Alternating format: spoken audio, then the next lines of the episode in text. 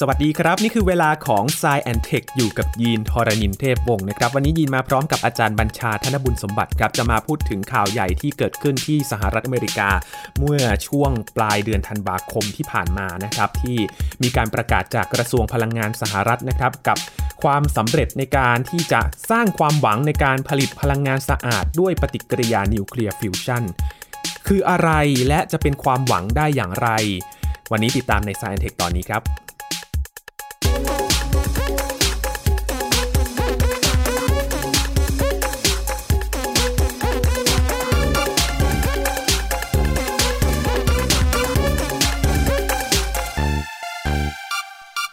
ช่วงเวลานี้มนุษย์พยายามจะหาหนทางในการสร้างพลังงานสะอาดนะครับ เพื่อที่จะลดการปล่อยมลพิษ เราได้เห็นแนวโน้มการใช้รถยนต์ไฟฟ้ามากขึ้น แล้วก็มีการ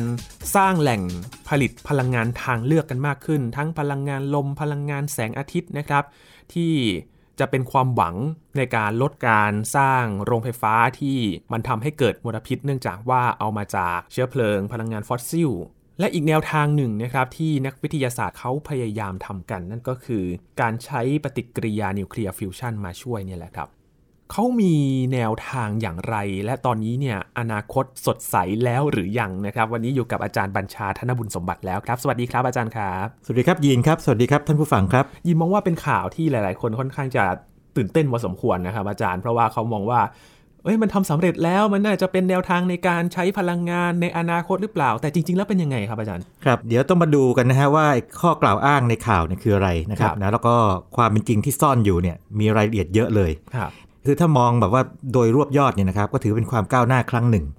นะครับแต่ถามว่ามันใกล้กับสิ่งที่มนุษย์จะมาใช้ได้จริงๆหรือยังเนี่ยคำตอบก็คือยังแต่เห็นว่าทำไมนะครับนะก่อนอื่นมาดูข้อกล่าวอ้างก่อนดีไหมครับนะที่ในข่าวก็ว่านักวิทยาศาสตร์ของสหรัฐอเมริกานะครับก็สามารถที่จะสร้างพลังงานจากปฏิกิริยานิวเคลียร์ที่มันออกมาเนี่ยนะครับได้มากกว่าพลังงานเลเซอร์ที่ใช้ในการที่สร้างมันทำให้เกิดปฏิกิริยาเป็นครั้งแรก คือถ้าอ่านแค่นี้ก็โอ้โห น่าตื่นเต้นเนาะพลังงานออกมากกว่าเข้า อย่างนี้กำไรสิครับ แต่ว่าเดี๋ยวต้องมาดูกันนะครับนะ ทีนี้สารที่ที่เกิดเนี่ยครับก็คือเกิดที่เป็น Lawrence Livermore National Lab นะครับในแคลิฟอร์เนีย คือพวก National Lab หรือว่าห้องปฏิบัติการแห่งชาติของสหรัฐอเมริกาเนี่ยถูกสร้างขึ้นมาเพื่อไว้ทำเรื่องยากๆทำเรื่องยากที่มันอาจจะยังไม่ถูกไปใช้ในอุตสาหกรรมณขณะนั้นนะครับแต่ในอนาคตยังไม่แน่นะครับนะตัวโครงการเนี่ยนะครับจะเป็นโครงการย่อยอันหนึ่งอยู่ในแบบนี้คือเขาเรียก National Ignition Facility นะครับนะซึ่งถ้าแปลเนี่ยนะครับ Facility คือพวกเครื่องไม้เครื่องมือนะ นะครับระบบไอ้พวกโครงสร้างพื้นฐานต่างๆเนี่ย national ignition เอาคำนี้น่าสนใจ national คือแห่งชาติ ignition คำนี้เนี่ยมีความหมายจำเพาะ ถ้าเกิดว่าเราแปลแบบตรงไปตรงมาเนี่ยมันคือการให้จุดติดจุดระเบิดเป็นครั้งแรก เหมือนกับสมมติว่ารถยนต์เครื่องยนต์สันดาปนี่นะครับถ้าเกิดใช้หัวเทียนก็ ignite นะครับทำให้จุดติดอย่างเงี้ยเอาเอาง่ายๆเลยจุดไม่ขีดไฟนะฮะเราเราเอาไม่ขีดไฟไปทำการเสียสีกับด้านข้างกล่องนะปุ๊บออกมาเป็นไฟก็ ignite นะครับนะเหมือน รถมอเตอร์ไซค์จะมีหัวเทียน ใช่ แต่ถ้าเกิดเป็นดีเซลก็ใช้การอัดใช่ไหมอัดอากาศนะครับกับเชื้อเพลิงนะฮะให้มันเกิดการระเบิดขึ้นมาครั้งแรก ทีนี้คำคำนี้เนี่ยเดี๋ยวผมจะขยายความตอนที่เล่าไปตอนกลางๆนะครับว่าความคำนี้ความหมายมันคืออะไรนะครับทีนี้ถ้าเราดูเวลาเนี่ยนะครับจะเป็นอย่างนี้ผมลองไปเช็คดูเวลาแล้วปรากฏว่าการทำการทดลองเนี่ยนะครับเกิดขึ้นเมื่อวันที่ 5 ธันวาคม แต่ว่าเป็นข่าวในช่วงวันกลางเดือน ก็คือประมาณ 12 13 14 ประมาณนี้ธันวาคม หลังจากนั้นก็จะมีคนเอามาวิเคราะห์กัน เยอะแยะเลยนะครับว่าโอเค อันนี้เป็นข่าวที่น่าตื่นเต้นบางคนก็บอกว่าเอ๊ะมันอาจจะแบบเกินเกินล้นล้นไปหรือเปล่าอะไรอย่างนี้นะครับนะมาดูกันครับ ที่นี้ครับ ปฏิกิริยาที่เขาบอกว่าเป็นนิวเคลียร์ฟิวชันเนี่ยครับมันคืออะไรอ่าก่อนอื่นเนี่ยต้องแยกแยะก่อนนิดนึงนะครับ ถ้าเป็นโรงไฟฟ้าที่ใช้นิวเคลียร์เนี่ยนะครับปัจจุบันเนี่ยนะครับที่ใช้กันอยู่ทั่วโลกเนี่ยก็เรียกว่านิวเคลียร์ฟิชชัน ฟิชชันเนี่ยแปลว่าแตกตัวนะครับ ส่วนตัวที่พูดถึงในข่าวนี้คือนิวเคลียร์ฟิวชันฟิวชันหมายถึง fuse fuse ว่าหลอมรวมเข้าด้วยกัน เหมือนกันอาหารเนี่ยอาหารฟิวชันอย่างเงี้ยนะครับนะเอาเอาหลายๆ วัฒนธรรมมาหลอมรวมเข้าด้วยกัน ผสมผสานกันอ่าต้องแยกให้ดีนะฟิชคือแตกนะครับ เรื่องหนึ่งครับอาจารย์ครับเรื่องดราก้อนบอลครับมี เรื่องของฟิวชั่นคือการรวมร่างครับอาจารย์โอเคฟิวชั่นฟิวชั่นนะครับคำนี้ก็ถูกใช้ได้หลายบริบทเลยใช่ไหมครับทีนี้มาดูพื้นฐานกันนิดนึงมันดีครับยีนนะครับเป็นฟิสิกส์นิดนึงนะแต่เข้าใจได้ไม่ยากนะครับ ถ้าเราดูพวกนิวเคลียสหรือว่าแก่นกลางของอะตอมของธาตุนี่นะครับตั้งแต่เบาที่สุดเลยนะครับตั้งแต่ไฮโดรเจนขึ้นมานะครับแล้วไล่เรื่อยๆ ไปจนถึงธาตุหนักๆมากๆเลย ไปถึงยูเรเนียมเนี่ยนะครับสิ่งที่เกิดขึ้นคือว่าถ้าเราดูพลังงานยึดเหนี่ยว แล้วก็หารด้วยจำนวนเขาเรียกว่านิวเคลียอนนิวเคลียอนเนี่ยคือจำนวนอนุภาคในนิวเคลียสสมมติว่าถ้ามันมีโปรตอน 1 ตัวก็คือมี 1 แต่ถ้ามีโปรตอน 1 ตัวกับนิวตรอนอีก 1 ตัวก็เป็น 2 คือนับจำนวนโปรตอนบวกนิวตรอนรวมกัน ถ้าเราเอาพลังงานยึดเหนี่ยวนะครับหารด้วยจำนวนนิวเคลียอนเนี่ยนะครับนะที่เกิดขึ้นคือกราฟมันจะเป็นแบบนี้ครับถ้าเราไล่จากไฮโดรเจนไปเนี่ยมันจะค่อยๆ มากขึ้นเรื่อยๆ จนไปสูงสุดที่เหล็กนะครับ จากนั้นเนี่ยนะครับจากเหล็กก็จะค่อยๆ ต่ำลงลดต่ำลงนะครับถึงยูเรเนียม แปลว่าอะไรเหล็กเนี่ยมีพลังงานยึดเหนี่ยวสูงสุดต่อนิวเคลียอนก็คือเสถียรเสถียรภาพสูงสุด คือแบบเกาะกันดีไง ไม่ยอมที่จะแตกตัวง่ายๆ หรือไปยอมรวมกับใครง่ายๆนึกออกไหมครับ เราถึงเจอเหล็กเยอะ นี่นี่ก็ส่วนหนึ่งนะครับ ทีนี้ถ้ามองมองแบบการใช้งานคือแบบนี้ ถ้าเหล็กสูงสุดนะครับ แล้วมากกว่าเหล็กเนี่ยมันน้อยลงนะครับนะ แสดงว่าทุกธาตุอย่างยูเรเนียมเนี่ยถ้ามันจะเรียกว่ามีพลังงานยึดเหนี่ยวมากขึ้นเนี่ยมันก็ต้องแตกเป็นของที่เล็กกว่ามัน คือเข้าใกล้เหล็กมากขึ้น ถูกไหมครับนะดังนั้นพวกปฏิกิริยานิวเคลียร์ฟิชชันเนี่ยนะครับฟิชชันคือการแตกตัวเนี่ยก็จะเกิดกับธาตุหนักตั้งแต่เหล็กขึ้นไป แต่ยิ่งหนักยิ่งดีอย่างยูเรเนียมนะครับพลูโตเนียมแตกเป็นธาตุที่เบากว่า2ธาตุก็จะให้พลังงานออกมาทีนี้อีกฝั่งหนึ่ง อีกฝั่งหนึ่งผมบอกแล้วว่าเจ้าพวกไฮโดรเจนฮีเลียมต่างๆเนี่ยมีพลังงานยึดเหนี่ยวต่อนิวเคลียสเนี่ยน้อยใช่ไหมครับนะแต่ค่อยๆเพิ่มขึ้นอย่างรวดเร็วนะครับก็แปลว่าถ้ามันหลอมรวมกันพลังงานยึดเหนี่ยวก็จะมากขึ้นคือมันมีแนวโน้มที่เป็นแบบนั้น ดังนั้นพวกนี้จริงอย่างนี้ถ้ารวมกันแล้วมันจะให้พลังงานออกมา นะครับนี่คือตัวจุดแบ่งเลยนะครับ จุดแบ่งระหว่างฟิชชันกับฟิวชันนะครับทีนี้มามาดูกันนิดหนึ่งนะครับกรณีของนิวเคลียร์ฟิชชันแตกตัวนี่นะครับมันก็จะมีการใช้งานที่เรียกว่าไม่น่าจะพึงประสงค์อะไร คือระเบิดที่เรียกระเบิดปรมาณูจริงๆเขาเรียกระเบิดอะตอมเนี่ยนะครับนะที่ใช้ในฮิโรชิมานางาซากิอันนั้น ซึ่งเป็นเรื่องลบมากๆเลย กับอีกกรณีเชิงสร้างสรรค์ก็คือใช้ในโรงงานไฟฟ้านิวเคลียร์ nuclear power plant ข้อดีมันคืออะไร ข้อดีมันคืออย่างที่กี้ยีนได้เกริ่นไปแล้วบอกว่าเรื่องโลกร้อนนี่สำคัญมากพบว่าอย่างนี้ถ้าเราเทียบดูนะครับแก๊สคาร์บอนไดออกไซด์ที่ปลดปล่อยออกมานะครับจากการผลิตไฟฟ้าด้วยวิธีต่างๆเนี่ยพบว่านิวเคลียร์ฟิชชันเนี่ยนะครับแทบจะไม่ปล่อยเลย หรือปล่อยน้อยมากนะครับเมื่อเทียบแบบอื่น ก็ถึงบอกว่ามันสะอาดในแง่นี้ แล้วมัน reliable ด้วยคือมันไม่ขึ้นกับ ลมไม่ขึ้นกับแสงอาทิตย์ว่าต้องกลางวันเท่านั้นอะไรอย่างเงี้ยเพราะอันนั้นก็จะไม่รู้ไม่แน่นอน ใช่ไม่แน่นอน อันนี้กลางวันกลางคืนใช้ได้หมดเลย แต่ข้อด้อยมันคืออะไรนี่ชัดเจนมาก ทุกคนพอพูดว่าเกี่ยวกับนิวเคลียร์โรงไฟฟ้านิวเคลียร์ปั๊บเนี่ยนะโหคิดถึงอะไรมาฟุกุชิมะมากนะถ้าใครรู้มากหน่อยก็โน่นโน่นเชอร์โนบิลนะฮะทรีไมล์ลึกลงไปอีกนะสามสี่ครั้งแล้วที่ใหญ่ๆนะครับจริงมีครั้งอื่นๆด้วยนะแต่สามสี่ครั้งนี้ใหญ่สุด แต่ว่า มองอีกแง่หนึ่งนะครับ อย่างประเทศอย่างฝรั่งเศสเนี่ยใช้พลังงานนิวเคลียร์ฟิชชันเนี่ยเจ็ดสิบเปอร์เซ็นต์ของทั้งประเทศ และยังไม่เคยเกิดเหตุเลยเลย เพราะฉะนั้นเรื่องนี้เนี่ยมันคงไม่ใช่เรื่องของเทคโนโลยีอย่างเดียวละ มันเป็นเรื่องของการจัดการด้วย แล้วก็ความใส่ใจในเรื่องความปลอดภัย อะไรคือปัจจัยสำคัญที่คน ตอบอย่างนี้เลยนะครับ คนคนครับ คือตัวเทคโนโลยีเนี่ยตอนสมมติว่าเหมือนเหมือนกันเนี่ยนะครับ ถ้าคนคุณใส่ใจตามที่การดูแลรักษาการซ่อมบำรุงนะครับอย่างที่บอกเออแล้วก็การที่จะโอเปเรตมันการดูแลเรื่องต่างให้มันถูกต้องเนี่ยนะครับนะ อุบัติเหตุก็ไม่มีนะครับ แต่ที่ที่มีกันอยู่เนี่ยเพราะว่าความผิดพลาดของมนุษย์เนี่ยเป็นส่วนใหญ่ต้องต้องพูดอย่างนั้นเลยนะฮะหรือความอาจจะเรียกว่าประมาทในแง่ที่ว่าอย่างกรณีฟุกุชิมะเนี่ยเราก็รู้ว่าไอ้สึนามิครั้งนั้นเนี่ยถ้าผมจำตัวเลขไม่ผิดเนี่ยเขารู้เหมือนกันนะว่ามันอาจจะเกิดสึนามิได้แถวชายฝั่งเนี่ยเข้ามาเนี่ยเขาสร้างกำแพงกันไว้ในประมาณ 10 เมตร ซึ่งเราก็คงมองโหสิเมตรนี่มันสูงมากนะแต่มันมา 10 กว่าเมตรเพราะว่าครั้งนั้นนี่มันรุนแรงจริงนะครับนะเป็นแผ่นดินไหวแล้วที่เกิดสึนามินี่รุนแรงจริง มันอะไรเอาไม่อยู่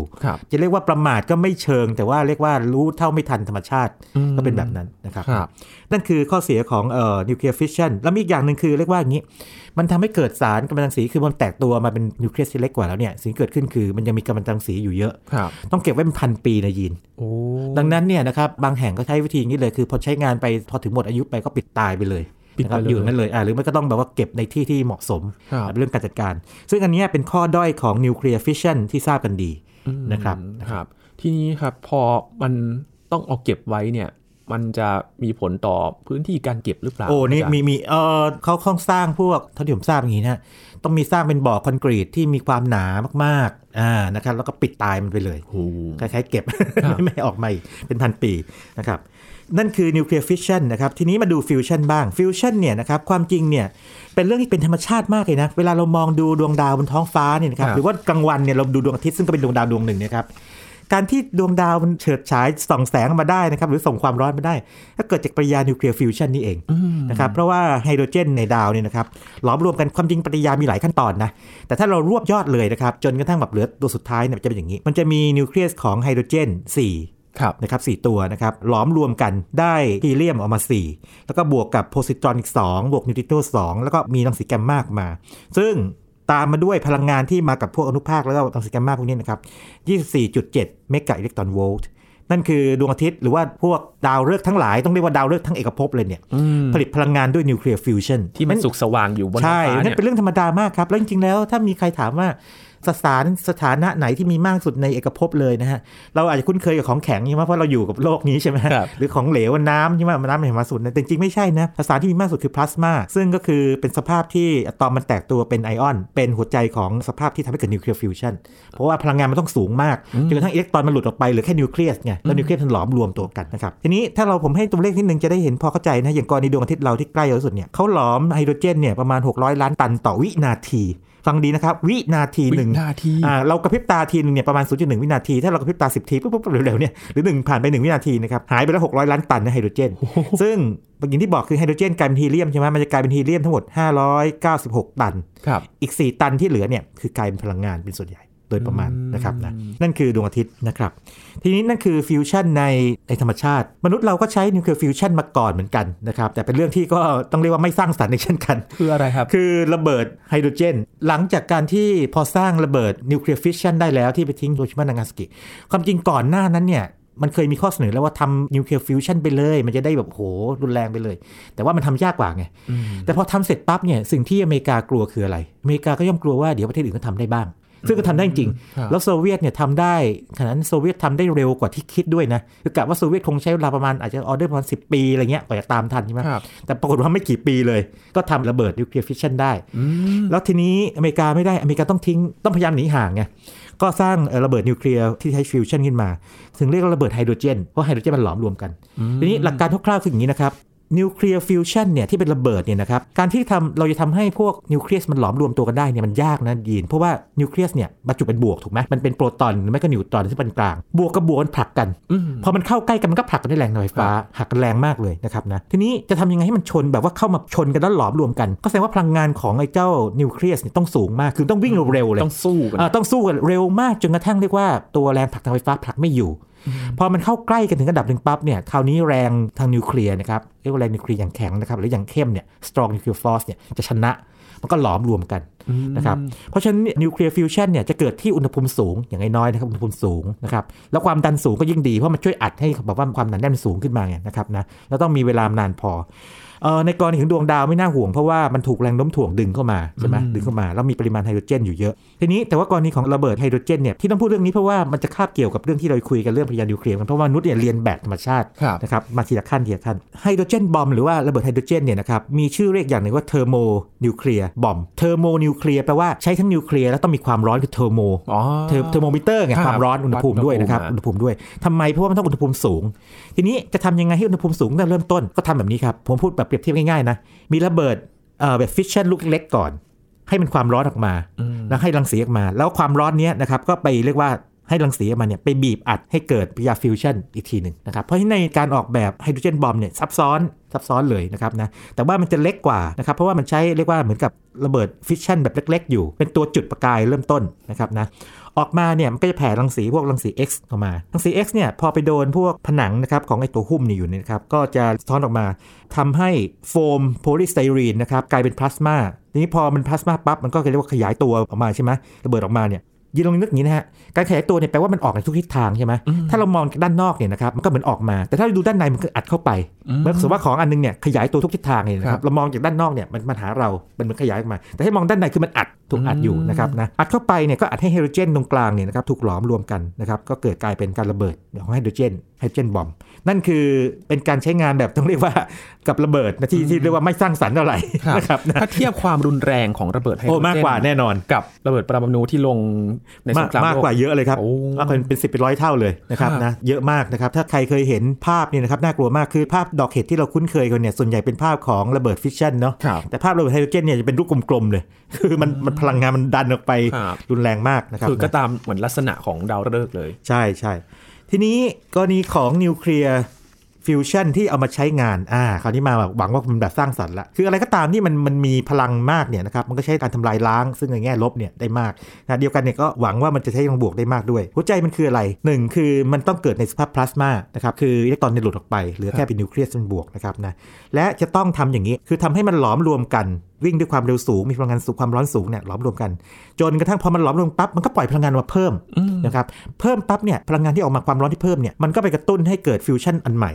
นะครับนี่ถึงเรียกว่า ignition คือว่า ignite มันทำให้จุดติดอ่าคุณต้องจุดตัวแรกให้ติดก่อน แล้วความร้อนที่มาจากการจุดติดตัวแรกเนี่ยนะครับมันก็จะลามไปอ่าเหมือนกับไฟแบบว่าเราจุดนิดเดียวนะครับแต่มันลามไปหมดเกิดเป็น chain reaction เหมือนกัน ทีนี้มันจะมีกฎทางด้านของนิวเคลียร์ฟิวชันง่ายๆ อยู่ตัวหนึ่งนะครับเขาเรียก Lawson criteria นะครับตัวนี้เนี่ยนะครับเขาก็บอกว่าคุณจะต้อง เวลามันเกิดปฏิกิริยาฟิวชันขึ้นมาเนี่ยนะครับแน่นอนว่าพลังงานทั้งหมดเนี่ยไม่ได้ถูกเอามาส่งออกมาแบบธรรมดานะครับผ่านพวกอนุภาคต่าง แต่ว่าบางส่วนเนี่ยมันสูญเสียไปกลายเป็นรังสีเป็นแสงบ้างเป็นคลื่นไฟฟ้าบ้างก็เสียไปใช้งานไม่ได้นะครับ บางส่วนก็อย่างนี้เออมันอาจจะไปชนกับผนังของภาชนะที่บรรจุอยู่นะครับสูญเสียไปด้วย conduction การนำไปนะครับนิวเคลียร์ฟิวชันนะครับ เทคโนโลยีนิวเคลียร์ฟิวชันเนี่ยพลังงานเนี่ยจะต้องลดส่วนที่เสียนี่ให้น้อยสุด เพื่อเอาพลังงานที่ได้จากฟิวชันมาใช้ให้มากสุด นั่นคือกฎที่เรียกว่ากฎของลอว์สันนะครับทีนี้ในการที่จะทำให้เกิดฟิวชันได้ดีนะครับต้องมีอะไรบ้าง เมื่อกี้ผมบอกไปแล้ว อุณหภูมิต้องสูงสูงมาก สูงมากขนาดไหน สูงมากขนาดเป็นประมาณสัก 50 ล้านเซลเซียสนะครับนะซึ่งสูงกว่าอุณหภูมิของพวกจริงๆอาจจะไม่ถึง 50 ล้านนี่กันครับแต่ว่าอยู่ในออเดอร์นั้นนะครับหลายสิบล้านนะครับ สูงกว่าอุณหภูมิของใจกลางดวงอาทิตย์อุณหภูมิใจกลางดวงอาทิตย์ประมาณ 15 ล้าน สูงกว่านั้นอีกสูงกว่านะครับยังจำข่าวนั้นได้ไหมที่บอกจีนสร้างดวงอาทิตย์ดวงอาทิตย์เทียมอ่าแล้วบอกว่าพลังงานโอ้ความความร้อนสูงกว่าใจกลางดวงอาทิตย์สี่ห้าเท่าอะไรเงี้ยนี่ไงมันต้องสูงครับมันต้องสูงมันถึงจะเกิดนะครับนะ อะไรอีกจะให้ดีเนี่ยนะครับตัวพลาสมาเนี่ยควรจะมีความหนาแน่นสูงด้วย โอกาสชนกันก็จะมีมาก คือถ้ามันเจือจางมากๆ โอกาสชนกันน้อยถูกไหมครับนะแล้วที่สำคัญอย่างหนึ่งคืออย่างนี้ นอกจากอุณหภูมิสูง แล้วความความแน่นพลาสมามากเนี่ยช่วงเวลาที่มันเกิดปฏิกิริยาเนี่ยมันต้องยาวนานพอให้ผลิตพลังงานไม่ใช่ชนกันแป๊บเดียวแล้วเลิกนะครับชนแป๊บเดียวก็เลิกก็จบไป เรื่องนี้จริงๆมันเคยเกิดขึ้นที่อังกฤษนะครับคือออกมาประมาณ 5 วินาทีแล้วก็เลิกไปอะไรเงี้ยนะครับคือเขาบอกมันเกิดเหมือนกัน ignition แต่ว่าเกิดแป๊บเดียวไงหนึ่งสองสามสี่ห้าจบละ นะครับนะเพราะฉะนั้นกฎข้อนี้ก็จะบอกว่าเขาเรียกว่า triple product เนี่ยผลคูณ3 3 ตัวแปรเนี่ยคือความหนาแน่นพลาสมาถ้าสูงก็ดีนะครับอุณหภูมิต้องสูงเลยอันนี้ต้องสูงนะครับนะกับเวลาควรจะนานด้วยนะครับซึ่งมันจะนำไปสู่การดีไซน์เดี๋ยวผมจะพูดตอนหลังนะว่ากฎข้อนี้มีความสำคัญยังไงนะครับยินครับโอ้นี่คือหลักการก่อนนะครับหลักการครับยินนึกถึงว่าถ้ามันร้อนมาก การที่จะต้องมีเกาะป้องกัน ถ้าสมมติว่าสร้างบนโลกเนี่ยมันต้องขนาดไหนกันครับอาจารย์โอ้ครับยินเป็นอย่างนี้ฮะอันนี้แบบบอกล่วงหน้าไปนิดนึงก่อนนะครับนะเนื่องจากมันอยู่ในสารพลาสมาใช่ไหมพลาสมาเนี่ยเป็นประจุบวกกับลบแยกจากกันใช่ไหมครับแล้วมันเคลื่อนที่มองในแง่หนึ่งเนี่ยนะครับนะมันคือกระแสไฟฟ้า แต่ถ้ามองกลับมาที่พื้นฐานมันเลยมันคือประจุใช่ไหมทีนี้พอเป็นประจุปั๊บสิ่งที่เกิดขึ้นคืออะไรฟิสิกส์บอกว่าประจุไฟฟ้าเนี่ยไม่ว่าบวกกับลบเนี่ยเราวิ่งในสนามแม่เหล็กเนี่ยมันจะถูกบังคับให้ด้วยเส้นแรงแม่เหล็กได้ มันก็มีวิธีการหนึ่งนะครับ อันนี้แค่วิธีการเดียวนะ คือใช้สนามแม่เหล็กเนี่ยนะครับในการที่จะคุมมันเอาไว้ ให้มันอยู่เป็นก้อนๆอ่าเป็นก้อนลักษณะเป็นคล้ายๆโดนัทอะไรเงี้ยอ่าอันนี้ก็แบบหนึ่งนะครับที่แบบที่นิยมเลยนะครับยินหรือว่าอาจจะอยู่ในสภาพอื่นเดี๋ยวผมจะพูดอีกในเทคโนโลยีที่เป็นข่าวดีนะครับ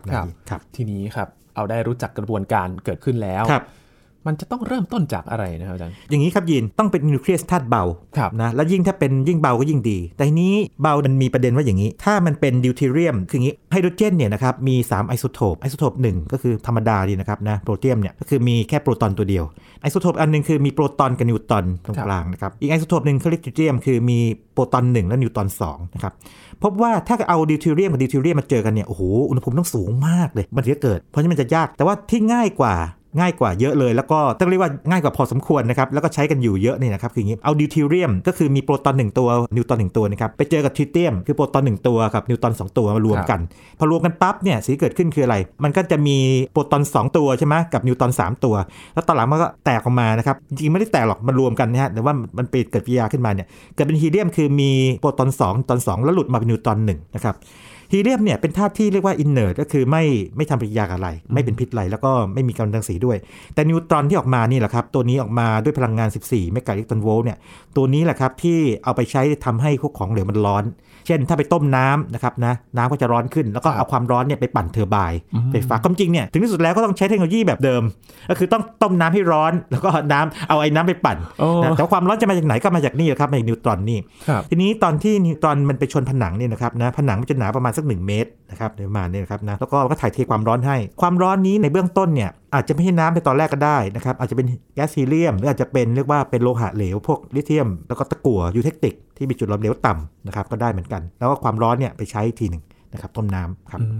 ก็หลักการคร่าวๆจะเป็นแบบนั้นนะครับ แล้วก็ข้อดีฟิวชั่นก็คือว่าเมื่อเทียบกับฟิชชั่นนะแทบไม่มีของเสียที่เป็นกัมมันตรังสีเลยนะครับนะน้ำเนี่ยน้ำทะเลเนี่ยเป็นแหล่งของดิวเทเรียมชั้นดีเลยนะครับคือไอตัวเรียกว่าวัตถุดิบมันเนี่ยนะครับหรือเชื้อเพลิงมันเนี่ยดิวเทเรียมเนี่ยมาจากน้ำน้ำทะเลนะครับเยอะเลยซึ่งมีเกินพอใช่ไหม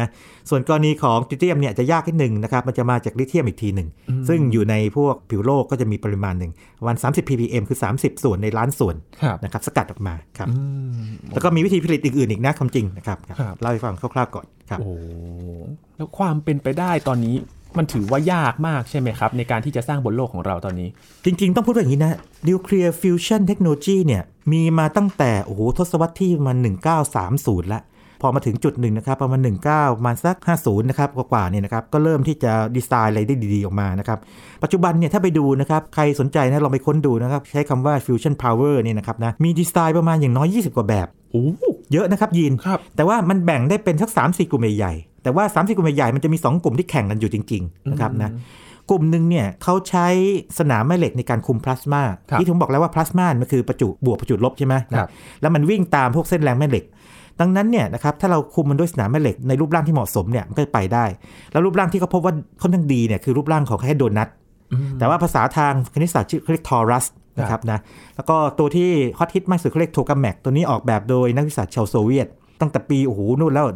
1958 กว่ากว่าแล้วนะหนึ่งเก้าหกสิบประมาณนั้นนะฮะหนึ่งเก้าหกศูนย์ประมาณนั้นโดยประมาณ แล้วก็มีการดัดแปลงมาให้มันมีขนาดเล็กลงเช่น คุณจะสร้างสนามแม่เหล็กเนี่ยนะครับคุณก็ต้องใช้ superconductor นะแต่ถ้าเกิดใช้ superconductor ธรรมดาเนี่ยอุณหภูมิของไอ้เจ้าตัว superconductor ต้องเย็นมากเลยใช้ฮีเลียมนะแต่ถ้าคุณใช้พวก high temperature superconductor เนี่ยนะครับก็ใช้ไนโตรเจนก็พอนะครับซึ่งทำให้ตัว tokamak เนี่ยมันเล็กลงมาได้อีกนะครับ compact ได้อีกขนาดเล็กลงมานะครับแล้วก็สามารถที่จะสร้างสนามแม่เหล็กกำลังสูงได้นะครับ หรืออย่างบางกรณีเขารู้ว่าอย่างนี้ ตัวพลาสมาพอวิ่งในโดนัทเนี่ยมันไม่วิ่งเป็นวงกลม มันวิ่งเป็นเกลียวยีลองนึกนะสมมติรูปร่างโดนัทเนาะครับแล้วก็ข้างในกลวงเนาะเจ้าพลาสมาซึ่งเป็นประจุบวกประจุลบพวกนี้นะครับมันวิ่งอยู่มันไม่วิ่งเป็นวงกลมอย่างนั้น แต่ว่ามันวิ่งเป็นรูปเกลียววนไปอีกทีหนึ่งอ่าวนอยู่ในในขดได้อีกทีหนึ่งอะไรอย่างนี้เป็นต้นนะฮะเขาก็เลยมีการดัดแปลงรูปร่างของเจ้าเครื่อง reactor เนี่ยนะครับปิยากริกรเนี่ยให้มีรูปเป็นเกลียวแบบนั้นด้วย ก็คือให้มองโดยรวมเป็นโดนัทก็จริง แต่ว่าเป็นโดนัทถูกบิด นึกออกไหมฮะอ่าคือ stellarator อะไรที่เป็นต้นนะครับซึ่งทางเยอรมันเนี่ยอันนี้เยอรมันเป็นคนออกแบบมาโอ้เยอรมันนะครับบางแบบก็น่าทึ่งเหมือนกันนะครับยินเขากักพลาสมาเอาไว้ด้วยแล้วล้อมรอบด้วยโลหะเหลวครับแล้วก็มีคล้ายๆมีลูกสูบโลหะเหลวเนี่ยทำหน้าที่เป็นตัวกัก จริงๆใช้สารแม่เหล็กกักเอาไว้แต่โลหะเหลวมีหน้าที่บีบสมมติว่าเอาลูกสูบเนี่ยบีบเข้าไปปั๊มเข้าไปมันก็จะบีบให้พลาสมาเนี่ยหนาแน่นขึ้นใช่ไหมเกิดปฏิยาขึ้นมาแล้วก็ปล่อยบีบแล้วคลายบีบแล้วคลายแล้วก็แบบหนึ่งนะครับนะ บางแบบตรงไปตรงมามากครับยินแต่ว่าคนที่เขาสร้างเขาตื่นเต้นนะ อย่าง TAE Technologies เนี่ยเขาบอกว่าโอเค ไม่ต้องไปเป็นโดนัทก็ได้ เราสร้างเป็นลำของพลาสมาสองลำลำหนึ่งอยู่ซ้ายลำอยู่ขวาแล้วพุ่งเข้าหากันด้วยความเร็วสูงเลยดีไหมชนกันเลยตรงกลางออย่างนี้ก็ถ้ามองจริงมันก็เป็นเส้นตรงใช่ไหมเขาเรียก linear accelerator reactor นะครับนะเร่งขึ้นมานะครับแล้วก็ให้มันชนกัน แต่ความเร็วต้องสูงมากนะครับยินความเร็วสูงขนาดไหนรู้ไหมครับ1ล้านไมล์ต่อชั่วโมง ซึ่งก็ประมาณสักล้านกว่าเร็วเร็วครับเร็วมาก มันต้องเร็วมากครับ เพราะถ้าเกิดว่ามันช้ากว่านี้เนี่ยแรงผลักของนิวเคลียร์นิวเคลียสเนี่ยมันก็จะผลักกันแล้วไม่เกิดยานนิวเคลียร์ฟิวชั่นมันต้องสู้กับแรงผลัก ใช่ใช่ดังนั้นอันนี้คือเป็นประมาณสักสี่ห้าเทคโนโลยีที่ผมยกตัวอย่างมานะครับ แต่เทคโนโลยีที่เป็นข่าวนะครับ เป็นเทคโนโลยีอีกแบบหนึ่งคือเขามองว่าแทนที่จะใช้สนามไอ้แม่เหล็กเนี่ยกักมันเนี่ย สนามแม่เหล็กกักเนี่ยสิ่งเกิดขึ้นคืออย่างนี้ครับ ถ้ายังจำไปกฎข้อนั้นได้บอกว่าพลาสมาความหนาแน่นต้องสูง อุณหภูมิต้องสูงนะครับแล้วก็เวลาต้องนานเนี่ยครับสิ่งเกิดขึ้นคือกรณีของพลาสมาที่อยู่ในพวกสนามแม่เหล็กเนี่ยความหนาแน่นมันต่ำมากเลยยิน ต่ำเหมือนสุญญากาศเลยนะครับนะมันน้อยไงคือมันไม่สามารถทำให้เข้มข้นได้พวกเฮ้ยทำให้มันเข้มข้นเลยดีไหมทำแบบนี้เลยครับเขาเอาดิวทีเรียมกับติเตียมเนี่ยนะครับแช่เย็นเลยแช่แข็งเย็นจัดเลยอุณหภูมิเย็นจัดติดลบมากๆเลยนะครับนะแล้วก็หุ้มหุ้มมันนะครับ หุ้มมันด้วยเรียกว่าวัสดุนะครับอย่างพลาสติกหรือคาร์บอนหรือเบอร์เรียมนะครับให้เป็นลูกกลมๆลูกกลมนี่เล็กนิดเดียวนะครับลองนึกถึงขนาดประมาณสักเม็ดพริกไทยดำนึกออกไหมพริกไทยดำประมาณนั้นแหละสองมิลลิเมตรประมาณนั้นนะครับเออมาตัวใหญ่ตัวหนึ่งแต่ว่าข้างในตรงแกนเปลือกมันบางๆเนี่ยนะครับเป็นพวกอย่างที่บอกเป็นพลาสติกคาร์บอนหรือเบริลเลียมนะครับแต่ตรงแก่นมันเนี่ยนะครับเป็นทริเทียมกับดิวเทเรียมที่ถูกแช่แข็งไว้ แล้วจับเอาตัวนี้นะครับไปใส่ในกล่องขนาดเล็ก กล่องนี้นะครับมีลักษณะเป็นทรงกระบอกความยาวประมาณสัก1 1เซนติเมตรจริงๆแบบเขาบอกว่า9มิลนะ9มิลลิเมตรแต่ผมบอกเป็น1เซนติเมตรมันง่ายดีประมาณนี้นะครับนะกล่องนี้นะครับทำจากทองนะครับนะหรือว่าอาจจะเป็นยูเรเนียมก็ได้นะครับแล้วมีมีช่องเปิดทางตรงฝากล่องด้านหน้าด้านหลัง คราวนี้ทำอย่างนี้ ครั้งแรกเนี่ยยิงเลเซอร์จำนวนมากเข้าไปเลยโอ้เลเซอร์ต้อง9 192ลำเนี่ยพลังงานสูงมากเลยนะครับนะยิงเข้าไปแล้วไปชนกับผนังชนกับผนัง ซึ่งทำจากทองหรือยูเรเนียมเนี่ยผนังเนี่ยนะครับนะเลเซอร์เนี่ยจะเป็นพวกรังสี UV นะครับรังสีอัลตราไวโอเลตมันจะแผ่รังสี X ออกมา รังสี X เนี่ยนะครับมันจะไปทำให้ไอตัวที่หุ้ม เจ้าทริเทียมดิวเทอเรียมเนี่ยนะครับไม่พลาสติกหรือคาร์บอนหรือเบริลเลียมเนี่ยนะครับมันเกิดกลายเป็นพลาสมาขึ้นมาพอพลาสมาปั๊บสิ่งที่เกิดขึ้นคืออย่างนี้ มันขยายตัวนี่ยีนลองจินตนาการนะครับสมมติว่าเปลือกของของที่เป็นทรงกลมเนี่ยขยายตัวเนี่ยแปลว่าอะไร ถ้าเรามองผิวด้านนอกมันเนี่ยมันก็พุ่งออกมาใช่ไหมแต่ถ้ามันขยายตัวเนี่ยผิวด้านในมันก็ดันเข้าไปข้างในถูกไหมมันก็เข้าไปอัดทริเทียมกับดิวเทอเรียมเนี่ย ให้หลอมรวมกันนะครับเกิดเป็นพลังงานขึ้นมาในเสี้ยวแบบเวลาสั้น ๆ มาก ๆ เลยเป็นระดับไมโครวินาทีนะครับแล้วเกิดฟิวชั่นขึ้นมา และนี่แหละครับคือเทคโนโลยีที่เป็นข่าวของ เอ่อ National Ignition Facility นะครับนะว่าเขาสามารถทำสำเร็จแล้วนะครับเขาใช้เลเซอร์หมด 192 ชุดอย่างที่ผมบอกนะครับยิงเข้าไปนะครับยิงยิงเข้าไปเนี่ยให้เกิดเอ็กซเรย์แล้วเอ็กซเรย์เนี่ยนะครับไปทำให้เปลือกมันเนี่ยเป็นพลาสมาแล้วพลาสมาเนี่ยมันเกิดการเรียกว่าขยายตัวออกมาทั้งผิวนอกขยายออก ผิวในขยายเข้านะขยายตัวมา แล้วไปดันนะครับเกิดฟิวชั่นขึ้นมา ความดันที่เกิดขึ้นข้างในเนี่ยโอ้โหยีนครับมหาศาลมาก ผมดูนี้นะหนึ่งแสนล้านเท่าของความดันบรรยากาศโลก โอ้มหาศาลมากดันดันจากเรียกว่าความหนาแน่นของพวกธรรมดานี่นะครับ ให้กลายเป็นร้อยเท่าของความหนาแน่นของตะกั่วเลยนะครับคือหนักมากๆตะกั่วปกติรู้ว่าหนักใช่ไหมหนักร้อยประมาณร้อยเท่านะครับแล้วก็เกิดเป็นปฏิกิริยาเทอร์โมนิวเคลียร์หรือว่านิวเคลียร์ฟิวชั่นซึ่งอุณหภูมิเนี่ยสูงประมาณสักร้อยล้าน องศาเซลเซียสก็ประมาณนั้นครับโอ้ครับแต่นี้มันเกิดในช่วงสั้นมากๆนะครับ ทีนี้กลับมาที่ตรงข่าวแล้ว เราจะเข้าใจแล้วว่าข่าวที่มันเล่นลูกเล่นยังไง พลังงานของเลเซอร์ที่ใช้ในการยิงเข้าไปชนในลูกกลมๆที่มีมีเชื้อเพลิงอยู่เนี่ย2.05 เมกะจูลอะ2แล้วกันนะโดยประมาณ2นะครับนะได้ energy หรือว่าได้พลังงานจากฟิวชั่นออกมา 3.15 เฮ้ยคือเหมือนได้เกินสิเนาะใส่2ได้3เหมือนเหมือนกับเราเราลงทุน2เราลงทุน2บาทได้3บาทใช่ไหมกำไรบาทหนึ่งกำไรบาทหนึ่งสมมติว่ากำไรหนึ่งเนี่ยครับลงไป2ก็กำไรประมาณ50%สิครับแต่ว่าจริงๆแล้วเนี่ยเอาเข้าจริงแล้วมันมีลูกเล่นอย่างนี้หนึ่งไอพลังงาน3เมกะจูลเนี่ยต้มน้ำได้ประมาณ 9 ลิตรเองนะครับไม่เยอะนะ ยังไม่เยอะเพราะมันแค่เม็ดเดียวไงแต่ว่าโอเคอันนี้ไม่เป็นไร แต่หัวใจคือว่าการที่สร้างเลเซอร์ขนาด 2.05 เมกะจูลเนี่ยนะครับต้องใช้ไฟฟ้าถึง 300 เมกะจูล สร้างระบบขนาดใหญ่เลยเพื่อสร้างเลเซอร์ขึ้นมา เพราะเลเซอร์มันถูกขยายมาเรื่อยคือมันมี loss มีการสูญเสียขึ้นมาระหว่างทางเยอะมากดังนั้นเอาเข้าจริงแล้วเนี่ยนะครับถ้าคิด efficiency แท้ๆเนี่ยมันไม่ใช่ 50%มันมันแค่เปอร์เซ็นต์เดียวหรือใส่ 300 ได้3ใส่พลังงานไฟฟ้า 300 ได้เลเซอร์2นะครับได้พลังงานฟิวชั่น3 นะเพราะฉะนั้นข่าวนี้เนี่ยก็เลยกลายเป็นอย่างนี้สำหรับคนที่ชอบใจก็บอกว่า โอ้โห นี่ไงครั้งแรกที่เราทำแล้วกำไรใส่ 2 ได้ 3 แต่ก็บอกเฮ้ยเดี๋ยวเดี๋ยวเดี๋ยวก่อน จริง ๆ มันไม่ใส่ 2 ใส่ใส่สามร้อยสามร้อยเลยครับยีนโอ้ครับ มันก็เลยถือว่ายังห่างไกล ยังห่างไกลพอสมควรแต่ว่ามันเป็นครั้งแรกๆเลยที่สามารถ maintain มันไว้ได้นานพอสมควรครับนะทำให้ได้กำไรเกินจากส่วนที่เกิดปฏิกิริยาฟิวชั่นแต่ยังไม่นับรวมทั้งหมดนะนับรวมหมดนี่ยังขาดทุนอยู่ครับยินครับเพราะฉะนั้น ความต้องการของมนุษย์จริง ๆ แล้วเนี่ยจะต้องได้พลังงานที่เพียงพอกับการใช้งานต้องได้เกินต้องได้เกินคือสมมติเราใช้ไฟฟ้า หรือว่าใช้อะไรก็ตามเนี่ยนะครับไปจำนวนหนึ่งเนี่ยนะครับฟิวชั่นต้องออกมาเกินตั้งแต่ตัวตั้งต้นอ่าอันนี้เหมือนลงทุนลงทุน 300 ได้แค่3ไงครับขาดทุนด้วยตอนนี้ยังยังขาดทุนอยู่เพียงเพียงแต่ว่าถ้าเรามองแค่ตรงปฏิญาณเนี่ยนะครับมันสูงขึ้น ดังนั้นเนี่ยคงต้องมองอีก2จุดนะครับยิน อันนึงคือคู่แข่ง คืออย่างที่บอกคือว่าอันนี้เป็นเทคโนโลยีหนึ่งเนาะ ก็เรียกว่าเป็นการ initial confinement คือเป็นการจำกัดด้วยความเฉื่อยนะครับในเทคโนโลยีที่เป็นข่าวนี้ แต่ว่ากรณีของที่ผมบอกโดนัทเนี่ยมันจำกัด confine นะครับไอ้เจ้าพลาสมาเนี่ยด้วยสนามแม่เหล็กนะครับ ซึ่งคู่แข่งของไอ้เทคโนโลยีที่ของทางอเมริกาเนี่ยครับซึ่งที่อเมริกาก็มีอยู่เหมือนกันนะนะครับก็คือทางยุโรปก็มีเขามีเจ็ตนะครับคือ Joy European Taurus ตัวนี้เนี่ยก็เป็นตัวที่ใหญ่มากๆตัวหนึ่งของโลกเลย แล้วก็เป็นตัวที่เคยผลิตพลังงานได้ 16.1 เมกะวัตต์แต่แน่นอนว่าพลังงานที่ใส่เข้าไปมันเยอะกว่าไงนี่คือปัญหาของฟิวชั่นเลยครับคือว่าได้พลังงานออกมาเนี่ยใช่ แต่ว่ามันต้องลงทุนไปเยอะกว่าพลังงานที่ได้ออกมานะครับแล้วปริมาตรของพลาสมาเนี่ยประมาณ 90 ลูกบาศก์เมตร แล้วก็อีกอันหนึ่งที่ตอนนี้กำลังน่าตื่นเต้นอยู่เดี๋ยวรออีกประมาณสัก 3-4 ปีเนาะโดยประมาณนะครับนะเขาเรียก International Thermonuclear Experimental Reactor ITER ITER ใครสนใจค้นคำนี้นะครับ ITER ITER Project ไอ ITR เนี่ยเป็นความร่วมมือระหว่างชาติมหาอำนาจเกือบทุกชาติเลย ไม่ว่าจะจีน อเมริกา ยุโรป รัสเซีย อินเดีย ญี่ปุ่น เกาหลีใต้โอ้คือคือลองดูดีนะความจริงพวกนี้เนี่ยมีขั้วทางด้านการเมืองแตกต่างกันหมดเลย เหมือนกันบ้างต่างกันบ้างแต่ส่วนต่างคนละขั้วก็มีนะอย่างจีนกับอเมริกาเนี่ยแต่เขามองว่าอย่างนี้เขามองว่าถ้ามันสำเร็จเนี่ยมันเป็นประโยชน์ร่วมกันของมนุษยชาติไงขนาดรัสเซียบุกยูเครนนี่นะครับนะ ไอเธอเนี่ยยังถูกยกเว้นเลยบอกว่าขอให้ดำเนินการต่อไปเลยอย่าไปบอยคอรรัสเซียให้มาร่วม เพราะว่าถ้าสำเร็จเนี่ยมันกำไรร่วมกันหมดทั้งโลกนะครับนะอันนี้เนี่ยปริมาตรของไอโจพลาสมาเนี่ย 840 ลูกบาศก์เมตร น่าจะเรียกว่าเสร็จอีกประมาณสัก 3-4 ปีจากนี้นะครับ เดี๋ยวไว้คงเป็นข่าวอีกทีหนึ่งถ้าเกิดมันใหญ่ก็เดี๋ยวมีข่าวใหญ่ทีหนึ่งนะครับนะ ก็เป็นความหวังอยู่ที่ฝรั่งเศสนะครับตัวนี้ครับครับ อาจารย์ครับพอเรา บอกว่ามันยังห่างไกลอยู่ แต่ว่ามันยังถือเป็นความหวังของเราอยู่ไหมครับ ครับ ข้อสรุปจากข่าวนี้คืออย่างนี้หนึ่งเราเข้าใกล้อีกหนึ่งขั้นครับหนึ่งขั้นขนาดประมาณสักกลางๆ แล้วกันนะ ไม่ขั้นใหญ่มากไม่ถึงกับมาก ๆ ขนาดนั้นนะครับ เพราะว่ามันไม่แบบ breakthrough ขนาดนั้น แต่ว่าเป็นความหวังว่าอย่างน้อยเนี่ยไอตัวที่ถ้านับเอาเลเซอร์ ตรงที่มันทำเกิดปฏิกิริยาเนี่ยกับพลังงานฟิวชั่นเนี่ยมันได้แล้วนะครับแต่ว่ายังไม่นับรวมว่าไฟฟ้าใช้ผลิตเลเซอร์นะไม่ได้ แต่สิ่งที่ต้องทำคืออะไรหนึ่งคือสำหรับเทคโนโลยีที่ NIF นี่นะครับต้องหนึ่งต้องทำซ้ำก่อน ถ้าทำซ้ำแล้วได้ก็แสดงว่าควบคุมได้ใช่ไหม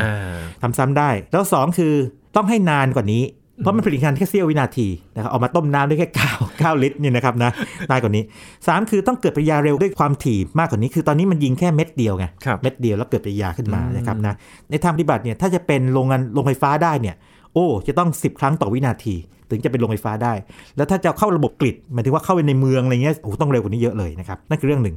เรื่องสองคือต้องทำให้ต้นทุนของวัสดุต่างๆเนี่ยถูกลงนะครับในการผลิตพวกดิวทีเรียมทริเทียมต่างๆถูกลงนะครับข้อสามคืออย่างนี้ครับเมื่อกี้จำได้ไหมว่าว่ามันเกิดปฏิกิริยานะครับดิวทีเรียมกับทริเทียมมาเจอกันปั๊บเนี่ยมันมีนิวตรอนมาด้วย นิวตรอนพลังงานสูงกันนะครับเป็น14เมกะอิเล็กตรอนโวลต์เนี่ยพลังงานสูงขนาดนี้นะครับสูงกว่าตอนที่เกิดฟิชชันอีกฟิชชันเนี่ยประมาณ2เมกะอิเล็กตรอนโวลต์เองที่เกิดขึ้นคือนิวตรอนพลังงานสูงเนี่ยมันก็ไปชนกับผนังของไอ้ตัวระบบใช่ไหมก็จะเกิดการเสื่อมของวัสดุนะครับก็ก็ต้องคิดเรื่องนี้ด้วยว่าโอเค ถึงจุดหนึ่งปั๊บก็ต้องมีการเปลี่ยนต้องอะไรต่างนะครับดีไซน์ไปทำไม่ได้ ดังนั้นนี่คือเป็นอุปสรรคทางเทคโนโลยีที่ต้องก้าวข้ามไปทีละขั้นทีละขั้นเพราะคาดหวังกันว่าหวังต้องหวังไงหวังว่าจะทันนะครับเรื่องโลกร้อน 2050 อะไรอย่างนี้นะไม่เกิน 1.5 องศาเซลเซียสนะครับอุณหภูมิที่เพิ่มขึ้นเป็นต้นนะครับนะแต่ก็เป็นความหวังที่ต้องเรียกว่าต้องให้กำลังใจคนทำงานนะครับเป็นอีกหนึ่งความพยายามนะครับที่เกิดขึ้นแล้วก็จะช่วยเป็นอีกแนวทางหนึ่งนะครับที่จะ มา แก้ปัญหาเรื่องของการเปลี่ยนแปลงสภาพภูมิอากาศโลก เรื่องของโลกร้อนนะครับ กับการที่จะนำปฏิกิริยานิวเคลียร์ฟิวชันเนี่ยแหละครับ มาสร้างพลังงานให้เราเป็นพลังงานที่สะอาดอีกทางหนึ่งนั่นเองนะครับ วันนี้ขอบคุณอาจารย์บัญชามาก ๆ เลยครับยินดีมากครับ นี่คือ Science and Tech นะครับ คุณผู้ฟังติดตามรายการของเรากันได้ที่ www.thaipbspodcast.com ครับรวมถึงพอดแคสต์ช่องทางต่าง ๆ ที่คุณกำลังรับฟังเราอยู่ครับอัปเดตเรื่องวิทยาศาสตร์เทคโนโลยี และนวัตกรรมกับเราได้ที่นี่ทุกที่ทุกเวลากับไทย PBS Podcast นะครับ ช่วงนี้ยีนทรณินเทพวงศ์พร้อมกับอาจารย์บัญชาธนบุญสมบัติลาไปก่อนครับ สวัสดีครับ